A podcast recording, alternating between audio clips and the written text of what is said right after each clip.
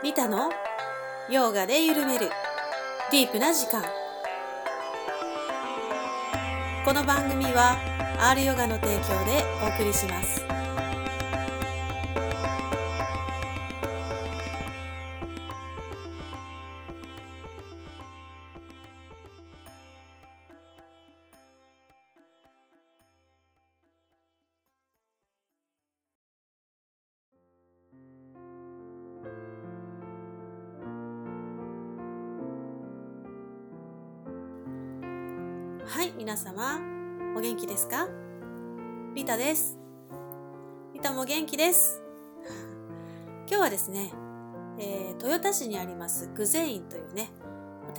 僧侶であります、えー、秋田正門さんとですねヨーガスートラを読んでいきたいと思います、えー、グゼ院にはですねだいたい月に1回ぐらいですね、えー、シンギングリーンとオームチャクラ瞑想とヨーガと瞑想の会っていうね、盛りだくさんな会をさせていただいております。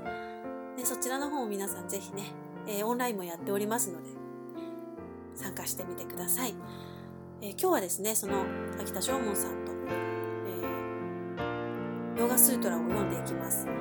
えー、佐田鶴次先生のですね、えー、ヨガスートラの解説書をもとに、えー、サンスクリット語の原文をですね、えー、正門さん訳してくださって、そこと比較しながらそして私の体験そして仏教の立場からの正門さんのお話など交えながらですね読んでいきますのでお手元にヨガスートある人はね是非それも照らし合わせながら見ていただけたらなと思います。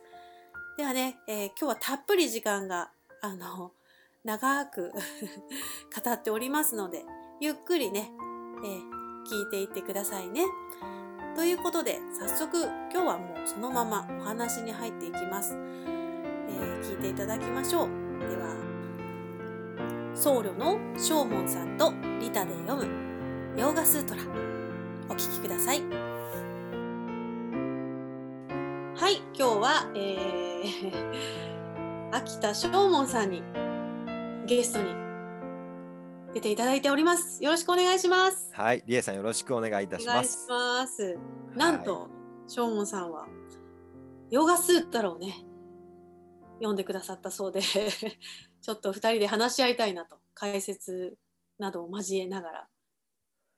はい、えっと 僕なんかがヨガスートラをなんか解説するっていうのは、うんおこがましいことなんですけども本当にこの経典に関してはいろんな本が出てますしあの専門家の方いらっしゃるしまたね、あのこのヨーガスートラの言葉だけでは理解ができないので、うん、あのもう本当に古代からですね、あのこれがまあ4世紀ぐらいできてる。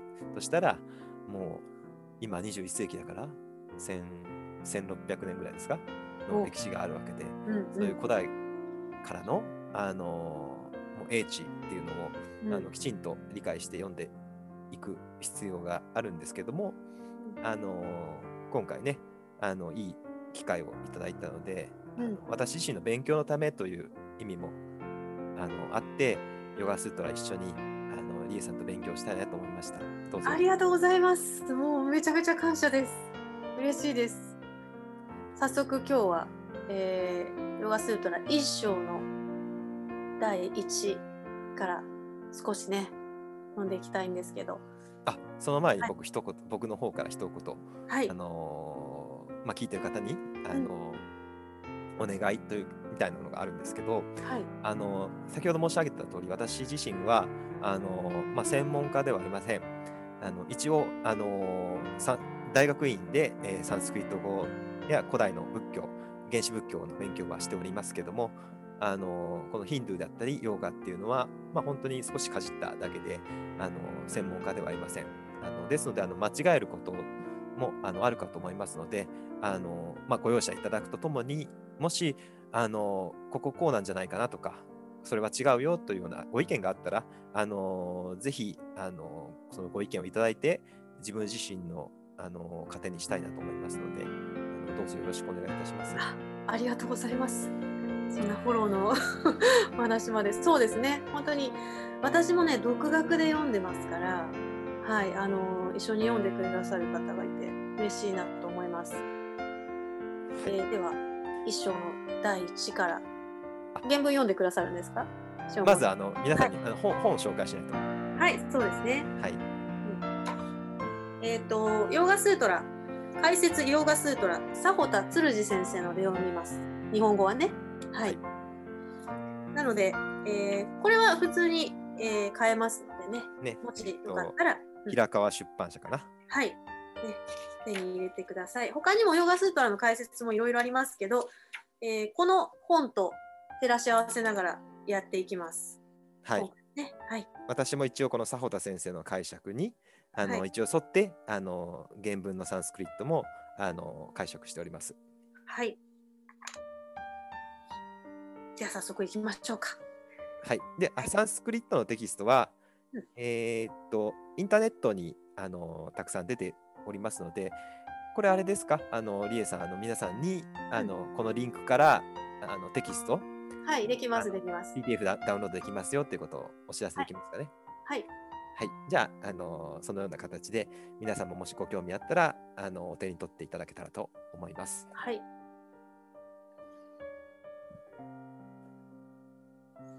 はい、えー、じゃああれですか？あの一章の一からはいお願いしますはいじゃあ私が、えー、サンスクリット原文読んで、うん、えー、リエさんが、えー、日本語の訳を読んでいただけるということで、はい、よろしくお願いします。はい。はい、一章の一いきます。アタヨーガーヌシャアヌアヌシャーサナム。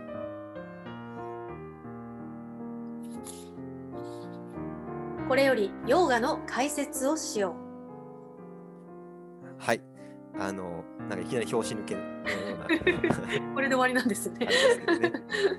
なんかこれあれですよね。あの、グル、あのいわゆる先生ですよね。あの師匠が弟子にこう伝えるためのなんか、まあ、覚書のようなテキストだったっていうことをどっかに書いたと思うんですけども。もう本当にそんな感じですよね。じゃあじゃあヨーガの説明をしようっていうようなところから始まります、はい、あの原文もあの「あた」っていうのが「では」とか「そして」とかそういう意味ですけどあのでは、えー、ヨーガーヌシャーサナンというのが、えー、ヨーガはあの例のヨーガです。はい、ではヨーガヨーガの、えー、アヌシャーサナというのが、えー、説明とか教えとか解説そういう意味です。ですので、まあ、あのではこれがヨーガの解説です説明ですというようなあの一つ目の、えー、になります。はいあここはいいですかね、特にね。そうですね。ここは、まあ、もちろんヨーガの説明等いろいろあると思うんですけど、それはおいおいあの、うんうん、説明していけばいいかなと思います。はい。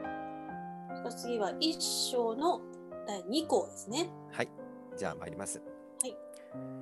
ヨーガシュチッタブリッティニローダ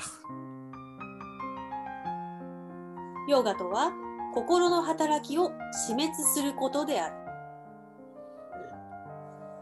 れはよくヨーガの最初の時に最初に体験に来られた方には必ずと言っていいほど伝えていますね。そうですね。あのっていうのは何だっていうのね、はい、目的というかですね、ヨーガって何のためにするんだっていう、うん、うん、定義って書いてありますね、ここには。佐保田先生はヨーガの定義。はい。うん。あのヨーガスートラはやっぱりさすがインド人が書いたもので、うん、インド人って言いっぱなしにしないんですよね。はあはあ、あのなんとかって言ったらヨーガですって言ったらじゃあそのヨーガって何ってちゃんと 後で説明がきちんとくるのが、えー、あのインドの、まあ、哲学の書き方ですので、うん、ちゃんと先ほどヨーガの説明をしますって言ったので、えーうん、じゃあヨーガって何なのっていうところから、あの始まっておりますね。アンサーするわけですね。はいそうです。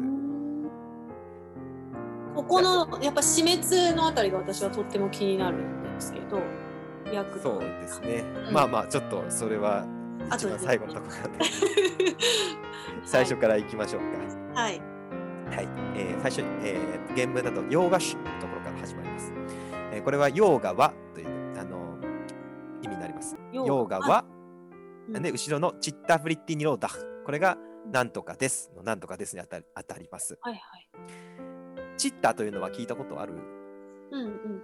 かなと思いますけど、はいどういう意味でしたか？心の働き？心。そうですね、まあ、心ですね。うんうん。なんていうか、心心理、精神作用みたいな、うん、ベースっていうのかな、精神作用のベース？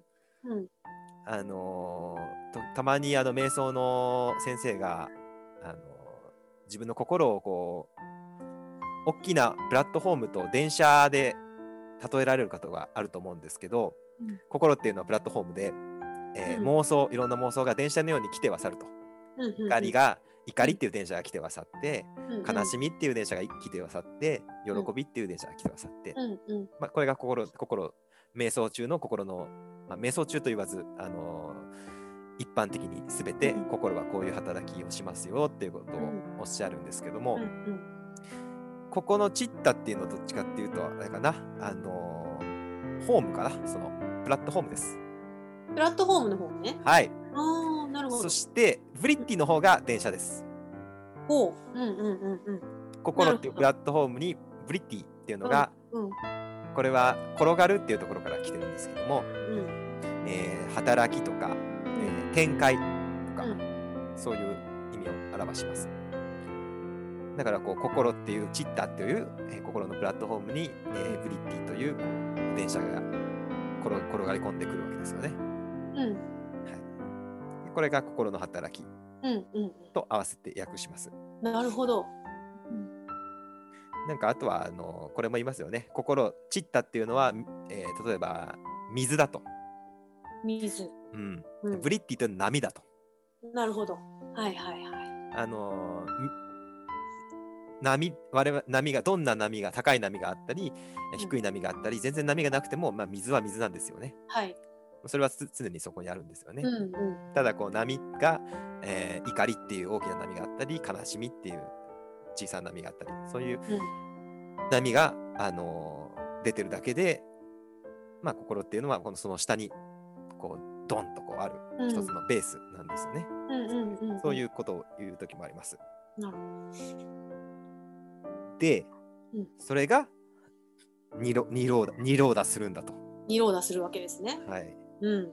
ニローダが問題ですよね。そう、ニローダが死滅と訳すわけですか。そうですね。あの、佐穂田先生は、うんえーヨガとは心の働きを死滅、えー止め止めること、あるいは滅する、えー破壊してしまうこと。そうなんですよ。あの、ちょっとスタホタ訳のところで、えー死滅、ニローダというのは、チッタの働きであるいろいろな心理過程を抑止し、滅ぼしていく心理操作のことであるが、同時に全ての心理作用が消消滅してしまった状態をも意味するって書いてありますね。はい。あの、うんこれは、あの、佐穂田先生が欲張って全部書いてますね。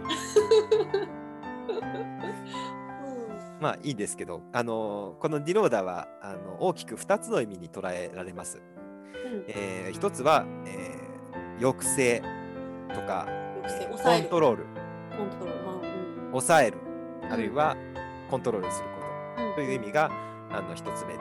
まあこれが大きな意味なんですけど、これ1つ目としてあって、うん2つ目がこの例の止めるとか壊すとか滅する。滅するとか、はい。はい、という意味になっていて、うんあのまあどちらでもいいんですよ。どちらでも取れるんですよね。あのー佐穂田先生がこう書いてるように、えー心の働きであるいろいろな心理過程を抑止し、この抑止しっていうのはこれですよね。うん、あそうですね。はい。あのー瞑想の基本ですよね、こういう抑止っていうのは。なんかいろんな怒りがあっても反応せずに、まあ、怒りとうまく付き合っていく。ただ怒りっていうのがただそこにあるだけで、うん別にそれはただの反応だから自分が怒る必要ないよねみたいな、うんただ心理作用として怒りっていうのが出てきてるけど別にそれと付き合う必要ないよねみたいなこれがあのよく言われるマインドフルネスの基本ですよねうんいろんな日常生活で嫌なこととかあの悲しいこととか辛いことあの、起こることっていうのがあるけどもまあそれとうまく付き合っていく。うん。あ抑制って言ったらちょっと強い言い方だけども、うん。まあ、うまく付き合って、あのーそれになんていうの巻き込まれないようにする。あり方、うこれが一つニローダの一つ目の。意味ですよね。うんでもう一つの意味っていうのがもう完全になくすことだっていうね。意味なんですけどリエさんはこれどう思いますか？そうですね。私はね、この佐田先生も書いてるけど、無双、心理作用が完全に消滅して、潜在意識だけが残っているって書いてありますけど、うんうんまあ完全にその心の波が収まった状態、さっきで言う。はいはいはうんうんうん。かなと思いますね。本当に頭のおしゃべりがピタッと止まるんですよね、ヨガとか瞑想してると。あそこのことを言ってるのかなっていう気はしますね。いそうですねあの、僕もそう思いましたうん。実際に多分ねあの実践としてあのヨーガでもマインドフルネスでも仏教でもいいんですけども、瞑想されてる方の実感としてはうん。これは当然あのそういう抑制とか、うん。あのコントロールするうん。ことなのかなっていうようなあの、まあ、波がと波が静まる？静まるって感じですよねどっちかっていううんと。そうですね。うん。なんかコントロールして沈めてるっていうよりは、ヨガをしているうちに、なんか静まっていくっていう感じ。ああそうですね、うん、うん。止まるっていうのはいいかもしれないですね。そうですね。あの、意図的にやってい。ない。うん、狙ってない。そうですそうですそうですね。うん、止めなきゃっていう感じではない。そうそうそうそうそうですね止まるっていうとのは。止めねばならないみたいなのはないですけど、うんうんうん自然に止まっていく？あのいいかなと思います。うんうんまあそのその役であのなんというか一つは問題ないんでしょうけども、うんあの佐保田先生もあの心理さ心理過程を、あの抑制すると同時にってもう一個付け加えてるんですけども、あの全ての心理作用が消滅ししてしまった状態を意味するということを書いてます。あのこれはもう一段階上のことを言ってるんですね。はあはあのもうこれはなんて言うんだろう私は当然こんな境地には立ってないのであうんあのこの境地のことを自分の経験として説明することはできないですけども、あのヨガの哲学っていうのをこう勉強していくとあ理理論的にはねあうんうん。のこういうことを言ってるんだろうなっていうことはだんだん。分かってくると思うんです。うんうん。えーこれについてはやっぱりこのプルシャっていうのとプラクリティっていうのの理解を、お難しい用語が出てきましたね。はい、しないと説明しようがないと思うんですけど、うん。うんうんリエさん分かりやすくご説明いただけます まあだから本当に自分私たちはこの体だけではないよってことですよね。うん。あの体と脳によって生かされてるんじゃなくて、うんえー単に心じゃあ心なのかと心でもなくてそれが静まった時に現れてくるものが、まあ真がって言ってみたり、はいそんなはい言い方で言いますよね。そうですね。あの真真のがあの真の私って書いて真あの真がって書きますけど。だから私たちはそういう二重性があるんだよっていうかもっと大いなるものとつながってるんだよとか、まあなんていうんです目に見えない何かの部分がないとちょっと説明がつかないかなと思いますけどね、スートラもね。先ほどリエさんがおっしゃった真がっていうのが私が言ったプルシャですね。うんなんですけど、えープルシャはサンスクリット語です。えーいろんな意味があって、一番代表的な意味は人って意味です。あの人とか男って人っていう意味なの？はい、男って意味です。男、はい、何？人って意味ですし、あの男って意味でもありますけど、プルシャを直訳すると？はいはい。えー、直訳というか、うんあのーこの用法が一番多いです。あそうなんですね。はい、プルシャというのはあの人です。え普通に使われてるのねそしたら。あもうこれが一番多いですね。プルシャを、プルシャを、プルシャを、なんだろう、プルシャを先ほどおっしゃったような真がという意味で使うのは、うん特殊な哲学書、こういうはいうんヨガスートラとかこういうものうん。うんなんかだけですので、あとの例えばあのバガバッタギーターとか、うん。あのマハーバーラタとかマハーバーラタ、うんバガバッタギーターの一部ですけど、そういう普通の文章ではあのプルシャは人です。へえ。はい、それは人を、まあ、本来はシンガーであるっていうリスペクトを込めて言ってるって話とはまたちょっと違うの？ああそういうんじゃなくてやっぱりあのーなんかもう一個の意味として魂って意味があるんですけど、はい、ありますね。あのそこからああの派生してきてるんですよね。なるほど。はい、あの人の本質っていうのが魂。であったり、うん真が。なのでだんだんだんだん人っていう意味になってきてるんです。ええー。すそう。魂魂とか人とか。うん。でそして哲学的に言うと,、うん。えっと真が真実の我っていう意味があるんですよね。うんでさっきあのリエさんがにに私たちはに二重二重の性格を持ってるっておっしゃいましたけど、あのこういう真がっていうこうなんだろう真実の姿と、うんそういう周りに流されたり、うん。えー悲しんだり怒ったり巻き込まれちゃう、そうそういう自分っていう二重性を持っているってことをおっしゃったと思うんですけど、あのそれっていうのがまさにヨーガの哲学なんですよね。あのはい、サンキア哲学って言いますけども、サンキャ。うん。はい。これはもういろんなインドには哲学六波哲学とかありますけどいろんな哲学の流派がありますけど、うん。サンキア哲学というのは、うん。あの大きな特徴としてその二重性世界はあうん。の2つのもので出来上がってるんだということをおっしゃいます。うん。一つが、うん。さっき言ったプルシャっていうものです。うん。あのまあ、自分の奥底にある本質みたいなもんですね。はい。魂って言った方が日本人で分かりやすいかな。魂です。うん。もう一つが、えープラクリティ。うん。これは自称って訳すんですよね。えー根本物質とか言いません？あ根本物質でもいいです、うんはい。はいいろんな役があるんですけど、うんうん。えープラクリティっていう、プラっていうのは、うんえー前、前、前のとか、あらかじめとかいう意味で、うんうんクリティっていうのは作られたものという意味ですので、うんまあ、あらかじめ作られているもの、あらかじめ設計されたものみたいな。うんうんうん。この世界ってことですね。物。質世界。うん。物質世界うん。だと思うんですけど、インドのややこしいところは、んえー精神世界も含むんですよね。ああ、あの心のエゴの部分とか。あ、そうです、そうです。そうかな。うんうんうん。エゴの部分というか、うん。さっき言ったように、人はみんな幸せになりたいわけで、はい。あの誰もい怒りたくないし、うん誰も悲しみたくないんだけど、うん。でも状況に置いたり、なんか、うん虫の居所が悪くて、うん。自動的に悲しくなったり、うん。なんかよくわかんないけど、怒っちゃったりうん。する、しますよね。はい。うん。で、その、それって自分が望んでるわけじゃないよね。うんうんうんうん。自動的にそうなってるよね。うんうん。反応？そうそうそうそう。うんうんうん。あの仏教で言ったら原因と結果って言ったりしますけど、うん、これがプラクリティなんですよ。あ、それもプラクリティに入るわけだ。あ、原因と結果だから。そう。だから、ああの外の世界だと分かりやすいよね。うん。外の世界は風が吹いたら桶が転がってあ、はいはい。うん、なるほどなるほど。し、あの寒かったら水が氷になる。うんうんうんうん。これとインドの哲学はこの外の物理現象とうん内側我々の内側の心理現象はい。あの人が殴ってムカつくとかうんうん怒るとか、パターンありますよね。そう、それを区別してないんですよ。なるほど。うん、でも確かにそうだ。ううんん。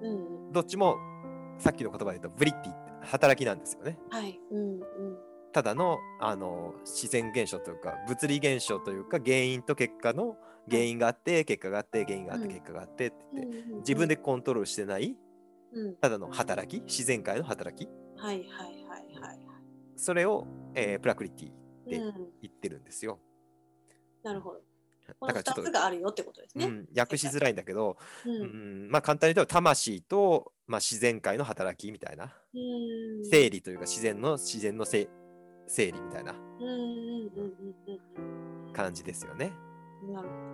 だからその、まあ、シンガーが現れてくるためには、心の働きささっき、えープラットフォームに何回もいろんな電車が行ったり来たりするのをうん止めていかないと、そうね止。まっていかないと そうね。それは見えないよ現れてこないよってことですね。そうそう。で、この大きな2つの流れがあって、うんあのー基本的にヨーガっていうのは、このさっき言った後の方、プラクリティっていうのをあの止めていこうっていう。うん、結局こういうの、これが悪さをするというか、そうですね私たちを苦しめるものもとですよね。そうなんですよ、うんあのプルシャっていうのはもうそれ自体自分に満足してるんですよ。もうあのプルシャは何してんのって言われたら、えーインドの哲学ではただただ見てるだけだと。鑑賞者ですか？はい、ただ 世界をこう見てて、うんあの何もしないんですよ。あのゴロゴロしてるおっさんと一緒なんですよ。うんうんなうんうん。なんか先生がおっしゃってましたけど、昔学会でみたいな、うん。男の本質は何だと言われたら、うん。あの 何もしないでダラダラゴロゴロしてることだって答えた先生がいらっしゃると。プルシャそのもの。そうなんです、そうなんですよ。プルシャっていうのは魂という意味と男っていう意味があるので、あ、そうか。そうそうなるほど。ゴロゴロテレビ見とる？はい、そうそう、ゴロゴロ見てるのは男の本質、なるほど。純粋鑑賞者なんですよ、ねわ。かったぞ。はいなるほど。そうそんなそんな冗談はあのさておきなんですけども。このね、あの、迫田先生の訳で、はい。このニローダ、死滅という言葉は仏教的な匂いを持っているってはい。書いてありますね。はい。匂い、匂いますか？匂いますね、これはね匂い。ますか？仏教、仏教の匂いですよね 仏。教とどうやってか関係してくるのかな？はい。うん。えーっと、多分仏教の勉強したことある人はうん。聞いたことあると思うんですけど、はい。あの、十十二支縁起、えー十二の縁起っていう、えー仏教のすごく有名な教えがありまして。あの、へえ。あれあればこれなしみたいな、うん。聞いたことある、ありますか？私初めてなんです。教えてください。例えば、うん。あのーなんだろうな、何がいいかな。えー、農家さんがいるから野菜ができるわけですよね。うん。はい。野菜があるからご飯食べれるんですよね。うんうんうん。そういう原因が、原因と結果、原因と結果がつなつながって、この世界がうん。出来上がってるっていうのが、うんあの仏教の縁起うんっていう教えです。うんうん。あのお釈迦様っていうのはあのこの世界の縁起しかなくて、でこの縁起がどんどんこう自分に苦しみを生んでるとはい、先生、それってさっきのプラクリティと一緒じゃないですか？そうそうなんそうなんそうなんです。そうだよプラクリテね。ィのおお、すっきり。はい。うん。自然界が、うん。えー原因結果原因結果がつながっていろんなものを生み出す。いいものもあれば、悪いものもある、うんうんうん。はい、そういうのです。そういう働きっていうのは仏教の縁起とあの、へー。全く同じものです、なるほまあ、ただ仏教にはプルシャないんだけどど。仏教にはそのあの自分の中の本質っていうのは、あのないっていうか、うんえー見つける必要ないよっていうことを仏教は言いますね。うん。あのみんな無我っていうと、えーうんえー我がないっていう誤解をされると思うんですけどうん。正確に言うとあれは非我ですね。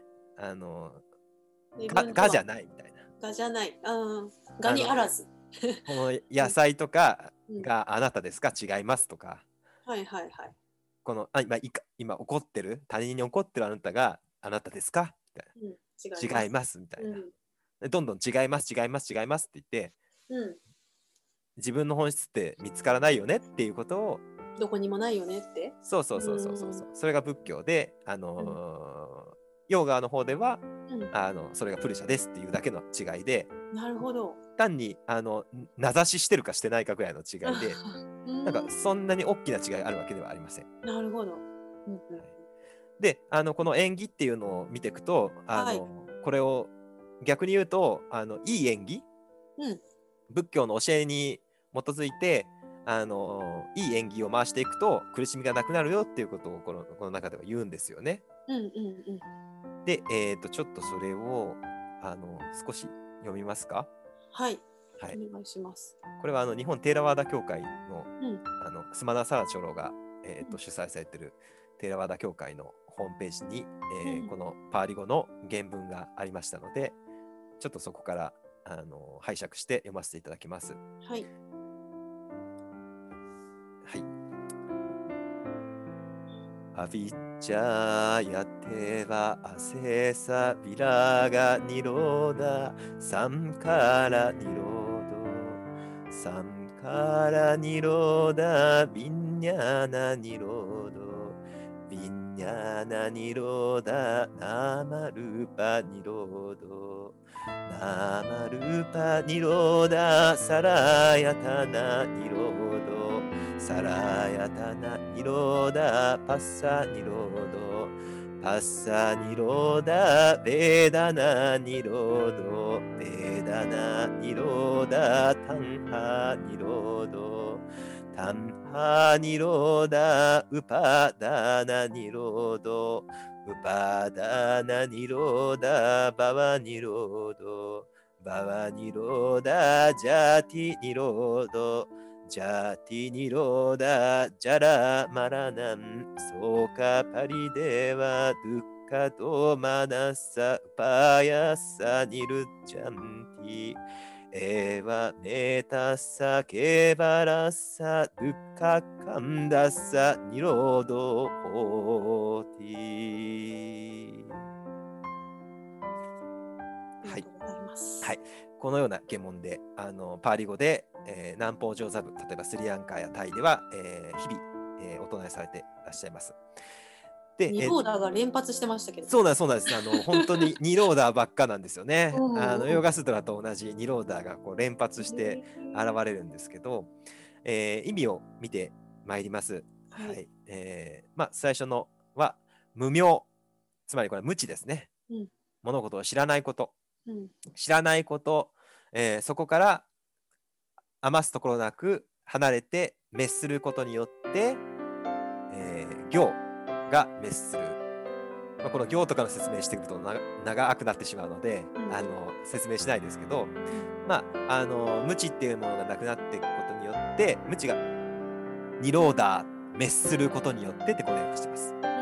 無知がニローダー滅することによってサンカーラまあ、衝動とか訳しましょうか、うん、あの自分の中のなんか衝動ですね、まあ、悪しき衝動でも良い衝動でもいいですけど、うん、なんか衝動がなくなっていくと、うん、で次は衝動サンカーラ衝動がニローダーする滅することによって次は、えー、ビンニャーナ式ですね、えー、式意識と訳すのはちょっと問題があるんですけれども、えー、簡単に意識と言いましょうか、あのー、自分の中で何か衝動、まあ、欲望の衝動でもいいんですけど、そういう衝動がなくなることによって、まあ、意識、あのー、いろんな苦しみを生むこういう、えー、区別ですね。区別する意識っていうのがあの滅していくと。で式が滅することによって次は、えー、名式が滅する。えー、名式っていうのはこの,、まあ、この世界とそれを認識する作用です。で名式が滅することによって六書が熱する。六書っていうのはあの目とか鼻とか口とか舌とかそういう感覚器官ですね。感覚器官が滅するなくなっちゃうっていうとちょっと怖いですけど、うん、まあ、ここではこういうふうに書いてます。滅するそしてそういう感覚器官が滅することによって次は食、えー、これ接触ですね。外界との接触、うん、外界との接触っていうのが滅していきます。外界との接触が滅することによって樹、えー、フィーリングですね、えー、感受作用。痛いとか辛いとか寒いとか暑いとかそういう感覚が滅していきます。痛いとか暑いとか寒いとか好き嫌いそういうのが滅すると次は単波割愛が滅します。欲望です、うん、もっと欲しいとかこれ嫌い、うん、これが滅していきます。でそういう、えー、割愛欲望が滅することによって次は執着ですね。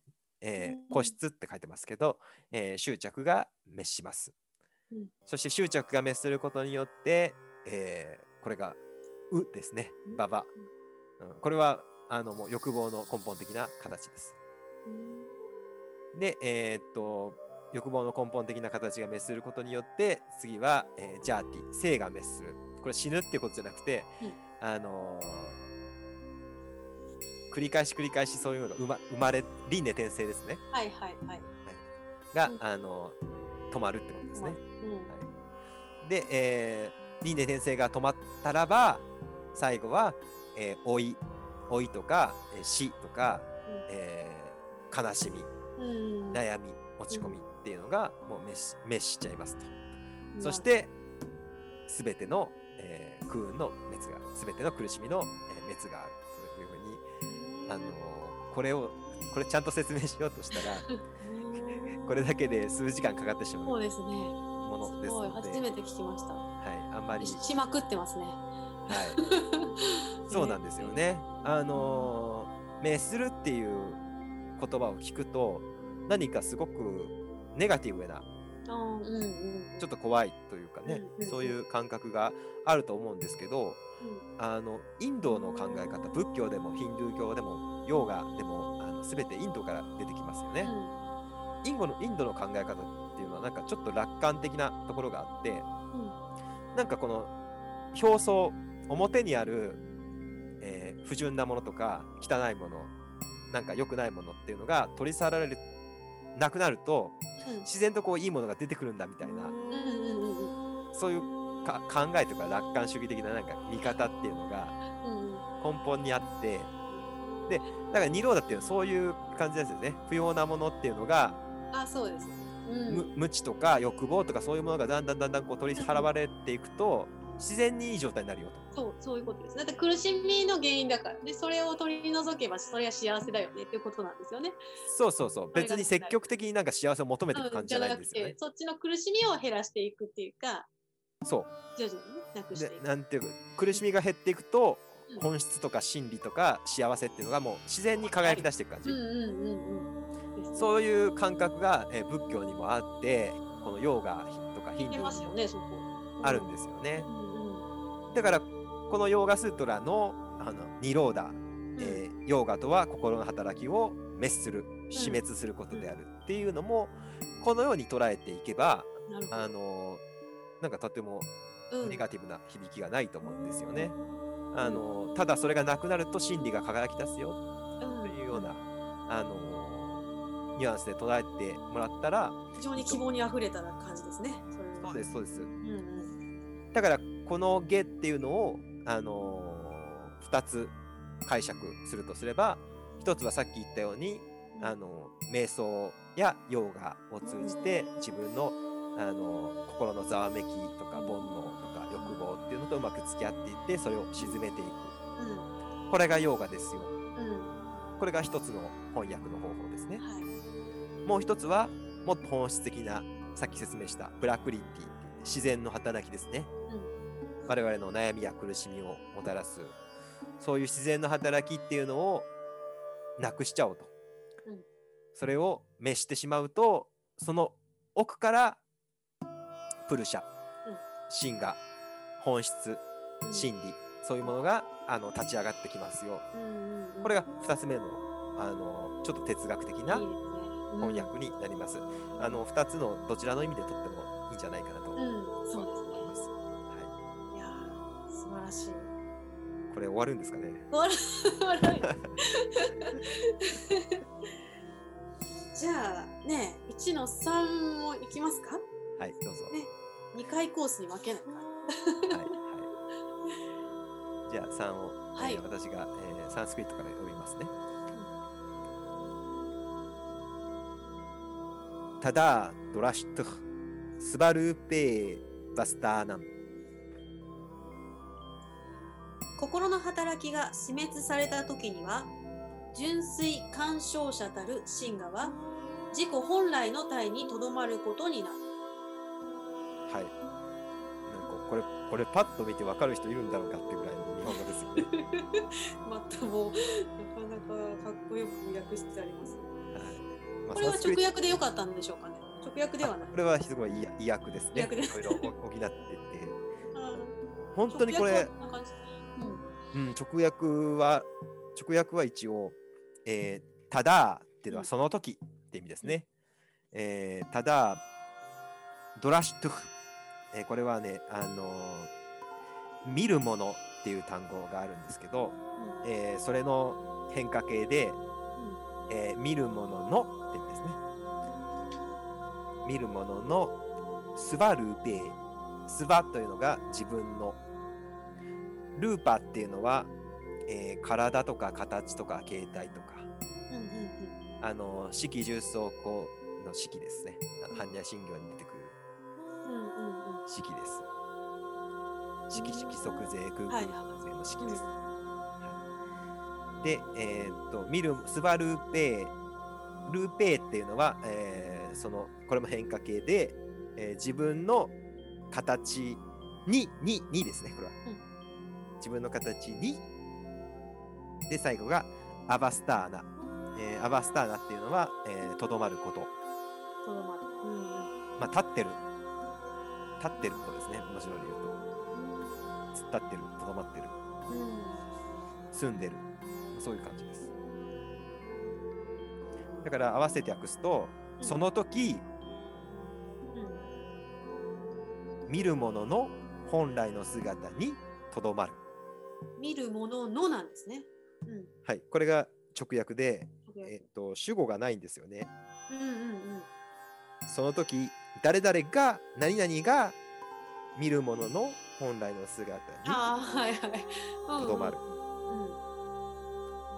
ん。というのが、えー直訳になります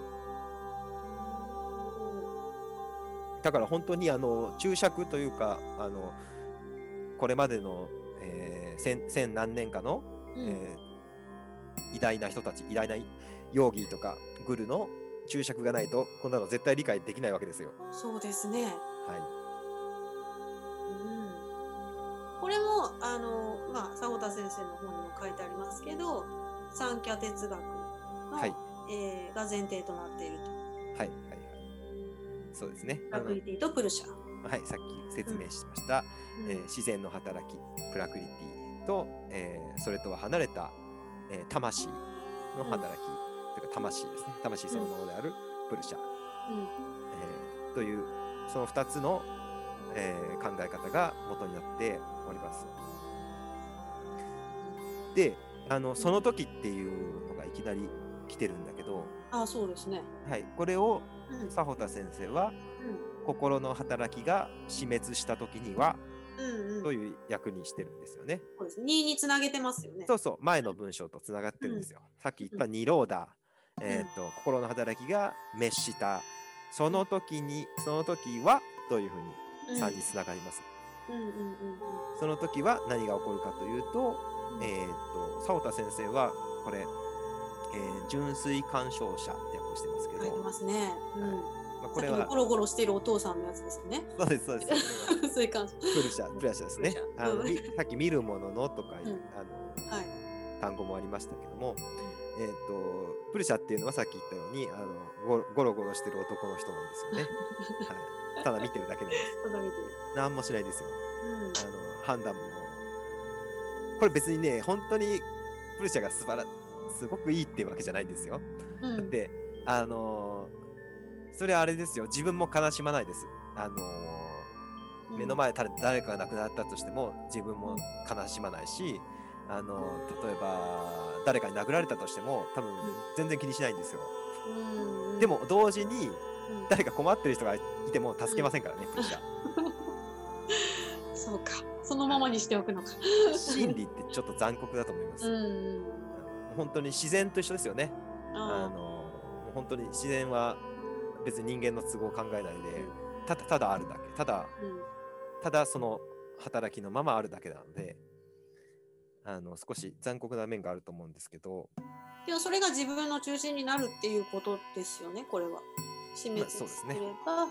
まあ、そういう判断なしの自分がそう、そこにとどまると。うん。もう本当に根本ですよね、うんもう魂としか言えないですよねもうこれはね、うんうんうん。はい、そういうものがあの心の働きって上の方にあるんですよね。うん。あの怒りとか悲しみとかあのムカついたりとかっていうのはこの上の方であのわさわさと働いているだけでそういうのがなくなっていくともう純粋な魂もうただ世界をあるがままに見るだけのそういう魂っていうのがその本来の姿にあのとどまる。本来の姿が、まあ、輝き出すというかあの上に出てくるというか。うんうんうんそういう感じですよね。その佐田谷先生の本の注釈のところで、はい神画自身の姿といえば独立自存なはい絶対者で、時間空間の制約を受けず常に平和と巧妙に満ちた存在であるはいって書いてありますね。うん確かに。まあそうですよね。もう本当に、あのーよくリエさんが生も死もないよとかおっしゃいますけど、言ってますね。言ってるよね、リエさんね。もうね怪しいこといっぱいヨガクラスまあこ本当にこれですよね。生も死もないでしょ死ぬことは魂っていうのは。うんあの別に生とか死で、えー人間をえー人間というかあのこの世界を区切ったりしないでしょうね。うんこのあのプルシャというのは。そうですただ単にそれはモードが変わっただけというかもうちょっと言うともう、モードが変わったとも思わないのかな。あの生と死っていうのはただ単にプロセスだったからうん。ただそれが起こってただ起こって次の段階に行く起こって次例えば紙が燃えて灰になるっていうのはあのただのプロセスであって、うん。紙からしたらそれは死なんですよね。うんうん。紙自身ではなくなるからね。うんうん。はい。でももっと深いところから見るとそれはただ変化してるだけなんですね。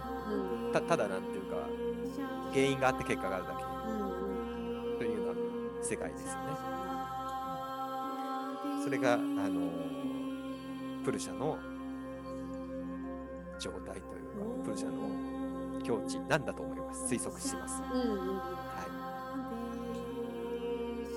い。でこの本来の姿っていうのがちょっと、あの引っかかるところではあると思うんですけど、私たちの本来の姿なんだってことですよね。うん。だって生きてる限り魂っていうのはなくならないです。なくならないから、今こうやってリエさんと話してるうん。うんこの瞬間にも魂はあるわけですよね。そうですね。共にありますね。あるけど、そんなさっき言ったようなうん。うん生も死もない境地なんて、うん。こうやって話してる段階ではうん。表に上がってきてないうんですよね。うん。あの別に普通に日常生活を送って普通に、あの失敗したり怒ったり喜んだりしてるわけで、う。ん。はい、でもそこには魂がある。うん。これがあの要は2のところです。あの心が働いてるっていう状態なんですよね。はいはいはいはい。うん。魂はそこにあるんだけど、うんあの巻き込まれちゃってるんですよね。うん心の働きに。うんはいで、それが死滅すると、その自分本来の姿。うん今までもそこにあったんだけど、本来の姿はなかったんだよね。うん本来の姿がポンとこう浮かび上がってくる。うん輝いてくる。うんというような、あのー意味だと解釈いたしました。だから瞑想とかねヨガするとそれを常に思い出せますよね。巻き込まれている自分から、うんああ本来の自分はこっちだったなっていうそうですね。どっちが中心に置いていくかっていう話で。うん。なんかそういうことなのかなって思いますね。行ったり来たりするでしょうからね。うん。あの、うん、また怒りに巻き込まれたり飲み込まれたりすることもあるでしょうけど。でも本来はね私たちっていうのは純粋干渉者なんだなって。そうそうそうそう。うん思い出して。ゴロゴロしてるだけで満足。それなのになぜか私たちはもっともっと求めて頑張ってしまう。ついつい。ねそうそそっちじゃないんですよね幸せの方向は。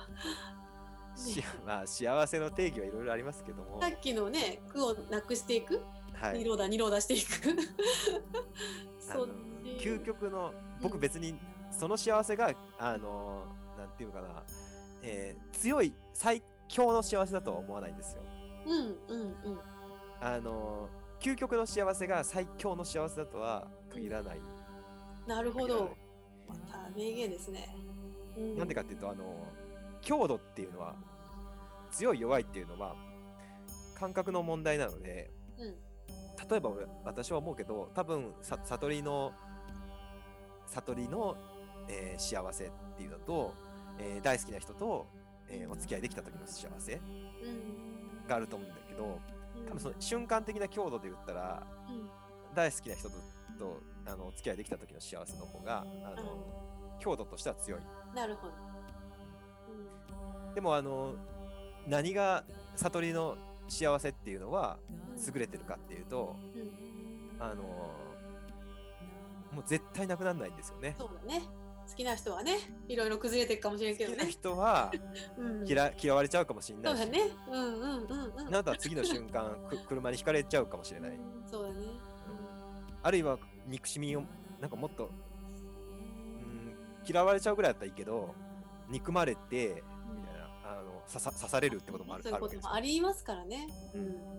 だからそれは無常なんですよね。うん、強強度的には多分最強かもしれない。ああ、そうですね。うん、でも、持続可能ではない。ないね、というか絶対なくならないよね。だって、ブルシャは。そう不不確実なんでね、うん、そっちの今日あの幸せっていうのは。ブルシャとか、あのネハの幸せっていうのは、もう、うん、最も確実な幸せって言った方がいいのかな。外側にはない。うん。うん。あのそうですね。外に依存しないんですよね。どんな変な話、あの刑務所に入れられたとしても、うん、あの手足を切断されて、うん、あの痛い苦しんでる、うん、あるいは死にかけの状態、であってもプルシャの幸せとか、うん、ネハンの幸せっていうのはあのなくならないですよね。そうですね。誰にも奪えないですしね。うん。それは。うん。だから別に僕はそのうん強い幸せを求めることは悪いとは思わないんですよ。それは自然自然の流れというか、あのやっぱりあの自分の思いが成就、あの願い事が叶ったら嬉しいし、叶えたいと思うし好きな人とは付き合いたい、えー、欲しいものは買いたいっていうのはあると思う。ね、幸せを得るっていうのは別に何ら悪いことではないと思うんですよね。ただやっぱりねもう一個あのー、滑り止めって言葉がありますけど うんうん、なんかあのもう一個用意しとかないと怖くないみたいな。危なくないみたいな。崩れちゃいますよね。全部崩れちゃうよね、うん、うん、もしかしたらっていうのをつけてったら、うん、本当にあの政府政府政府安全圏の幸せってないので、うん、あの本当にみんなその欲しいとかあの欲望の方のあの、うん、強い幸せを求めるのはいいんだけども、うん、やっぱ一個ちょっとセーフティーネット持っとかないと、普通に考えて危ないと思うんですよ。うんうんうんもちろんその道、そのせあのネハンの幸せとかプルシャの幸せに突っ走れる人は別にいいんですよ。うんうん、何も言わないんですけど、私は、うん、あの。それはそれですごい尊いことだと思うんですよ。うん、でも普通の人っていうのはそうではないし、うん、あの僕もそうなので、あのやっぱり、うん、2つ自分の中に軸を持っておくっていうのは、あのどんな人でも必要なんじゃないかなと。だって受験の時にあの東大だけとね、リエさんの娘さんが私東大しか受けないって言ってとって言われたら 言うでしょ？滑り止め受けといたらよくないって。言う。って言うでしょ、うん、みんな保険もかけるでしょ？みたいな、うんうんうん、やっぱりその精神的な保険として、うん、あのヨガや、えー、仏教の瞑想っていう、えー、の考え方っていうのはどんな人にも、うん、持っているべきだと思いますけどね。いや本当にそうですよ。こんなことを知らないんじゃないかな。もうこの肉体だけっていう人が多いだろうし、はい。うん、その二元性というか二重性をまあぼんやりとね分かってる方はいるでしょうけど、うん、少ないんじゃないかな。それを知るだけでも大きいんじゃないかなと思いますよね。うん、ねそして実践できる実践でまあ確認できるそれを。心の波が収まっていく感じとか。そうですね。うん。いろんなところで体験できますし、りえさんも教えてくださるので。ねいいと思います。それは本当に。はい。はい、で、今3まで行きましたね。はい。そこら辺にしときます？今回は。あの、おまが中途半端だけどね。あ、4も。4まで行きましょう。行っちゃった方がいいよ。4も、あの、同じ続きだからね。そうですね。4いきましょう。じゃあお願いします。はい、えー、ブリッティ・サールーピアン・イタラトゥラ。その他の場合にあっては、シンガは心のいろいろな働きに同化した姿をとっている。はい。うん、これも。いろいろな働きに同化した姿をとっている。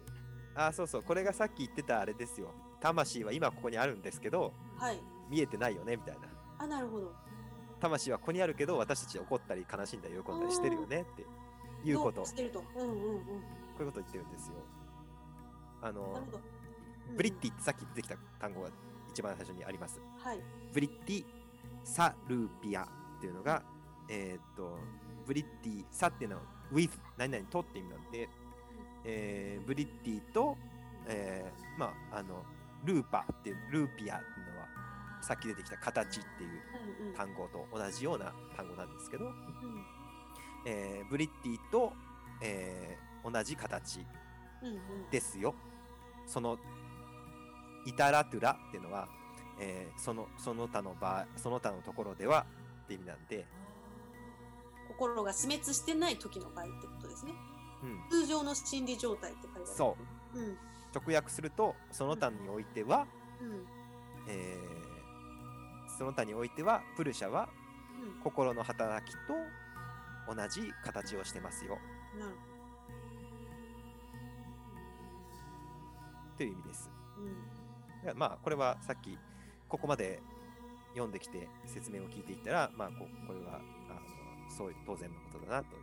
うんうんうん理解できると思います。そうですね。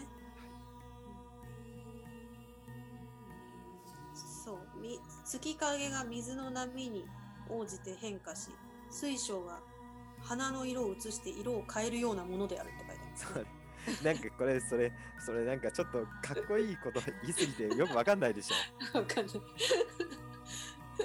くわかんない。鏡みたい透明みたいなものまあまあそうですね。あのーなんかプルシャっていうのはあのー鏡に映した自分を見てるらしいですから、あの通常状態では。うん。あのーななんていうんだかな。これこれはこれは純粋に哲学というかその理論の世界なんだけど、うん。あのプルシャって自分の姿を見れてなくて、うん。あのそのプラクリティってさっきプラクリティの一つが、あの自分の姿をこうプルシャに鏡で見せてるんですよね。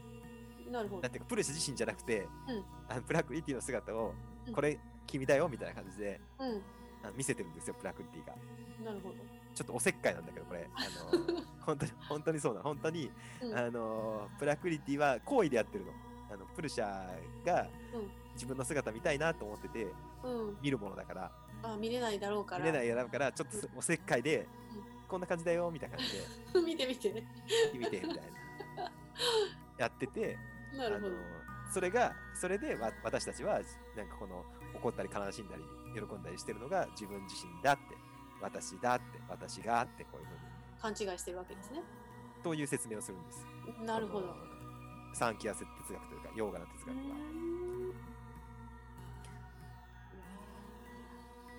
面白いですねはい。なんかね最初からまあ一番最初が一番難しいんだけど一番そうねのっけが一番大事なところですからね。ちょっとね難しく話ばっかりしてしまって聞いてる人がわかるのかな、ちょっと興味を持ってくださると嬉しいでぜひすね感想というかねあそうですね。のここがわかんなかったとかうんうんうん。教えてほしいですよね、そうですね。あの次からは心の働きそのものに突っ込んできますよね。そうですね、えー。あのヨガ心理学の世界ですね。うんうんうんこれも面白いですよね。はい。全部じゃんっていう話になってくるんですよね。私学んだ時あれ？心えじゃあ私って何なんだって本当に思いましたもんね。全部じゃん。うん。いやまあそういう気づきっていうのがやっぱりこうやって勉強したりめ瞑想したりする時のあの一つの大切なファクターなんじゃないかなとそうですね。うん。これまだね頭に入れてるだけじゃダメなんですよね結局ね。実践を伴う。うんはないとね。本当にあのこの仏教の瞑想法っていうのはうん結構日本だと消えてしまってるやつが多くてうん。あのーまあ今度いつか機会のある時に言おうと思ったんだけど、うん。あの仏教でもヨガっていうのをインドでは、あのうん。採用していました。あのうん。その証拠としてあのユガユガ行由意識派っていううんうん由意識っていう、えー一派があってうん。あのその人たちは実践は、えーヨガだったと。そういうへーユガって漢字で書くんだけど、うんうん。あのそういう実践をしてたあの、うん。仏教の人がいて仏教の一派があったんだけどうん。もちろんその由意識っていう思想はあの、インドから中国中国から、えー、日本に伝わって、うん、例えばあれだよねあの奈良の興福寺は由意識の、えー、宗派ですよね。あそうなんですか。えー、発発想宗って言うんだけど、清水寺もそうじゃないかな。確か。えー、うん。あの由意識っていうのは日本にまで来てるんですけど、うんうん、ヨガは来てないのよ。ああはいはいはい。そうか有識だけが来た。そうなんだよ。だから思想だけが残って仏教、ああ実践はない、う。ん、実践はないんだけど、このヨガの方はちゃんと実践もあるし哲学も残ってて、あのー、すごく羨ましいというかね、うんうんうん、あの本当に思ったらすぐできるっていうのは、うん、あのー、最高の学びだと思いますので、ね、はい、ぜひ。こんな深く正門さんと学べるとはありがとうございます。こちらこそありがとうございます。はい、また次回も一緒に、はい、えー、ヨガスットラとともに深めていけたらと思います。はい。長時間ありがとうございました。こちらこそありがとうございました。はい、またよろしくお願いします。はい、ありがとうございました。はい、失礼します。はい、正門さん、ありがとうございました。えー、長時間にわたってね、ものすごくためになるというか、本当にね、私もこんなに深く、えー、細かく、ね、晴天が読めて嬉しいなって、もうワクワクするだけですね、これはね。うん。あの、最高です。やりたかったことですね。あの、ヨガスートラっていうのはね、400年から600年ぐらいに書かれたんじゃないかって言われていて、まあ、ヨガのね、修行下脱に向けてのそのラージャヨガっていうのが書かれて、まあ、要は教えが書かれている聖典になります。えー、ヨガをやる私としては、これがもうバイブルなわけで、えー、ヨガの指導者をね、志した時に、ヨガスートラを何回も何回も読んでね、意味がわかんないなとか思いながらも、何回も何回も読んでね、えー、調べて調べてやったのをね、思い出します。その時、ショーモンさんに出会っていたら どんなに良かったか と思いながら、でもね、えー、その時分からなかったことが今分かる。えー、読めなかった聖典が読めるようになるっていうね、喜びを感じています。それは、あの、実践の中の気づきであったり、ただの頭の知識だけではなくて、やっぱりそこに書いてあることが実感できる、確かめられるっていうのがね、ヨガのいいところじゃないかなと思います。だから分かったふりができない、うん、それを体感していくことが、うん、できるっていうのがいいなって本当にそう思います。ね、あのこれから続いていきますのでこのシリーズはどうぞお楽しみになさってください。ね、これを機にヨガの教えっていうのにも触れていただけたらなと思います。えー、単にね体操のヨガではないよえー、体操のヨガ、ハタヨガっていうのはラージャヨガの準備段階であって、ラージャヨガの階段を登っていくための一つのものであって、えー、まだ一部なんですね。こういった、ね、ヨガの教えに触れてくると、もう本当に単に体のよ体のヨガではない、ヨガは体の体操ではないよっていうことが本当によくわかると思います。単なるストレッチではない。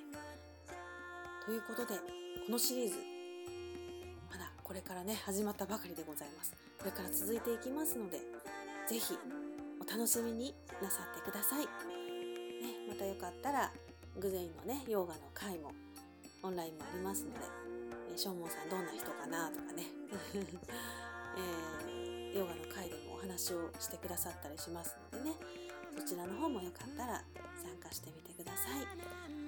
ということで、今日は最長記録じゃないでしょうか。1時間を超えました。皆さん長い時間お付き合いいただきましてありがとうございました。ではまた次回。お耳にかかれるのを楽しみにしています。リタでした。バイバーイ。ありがとうございます。またね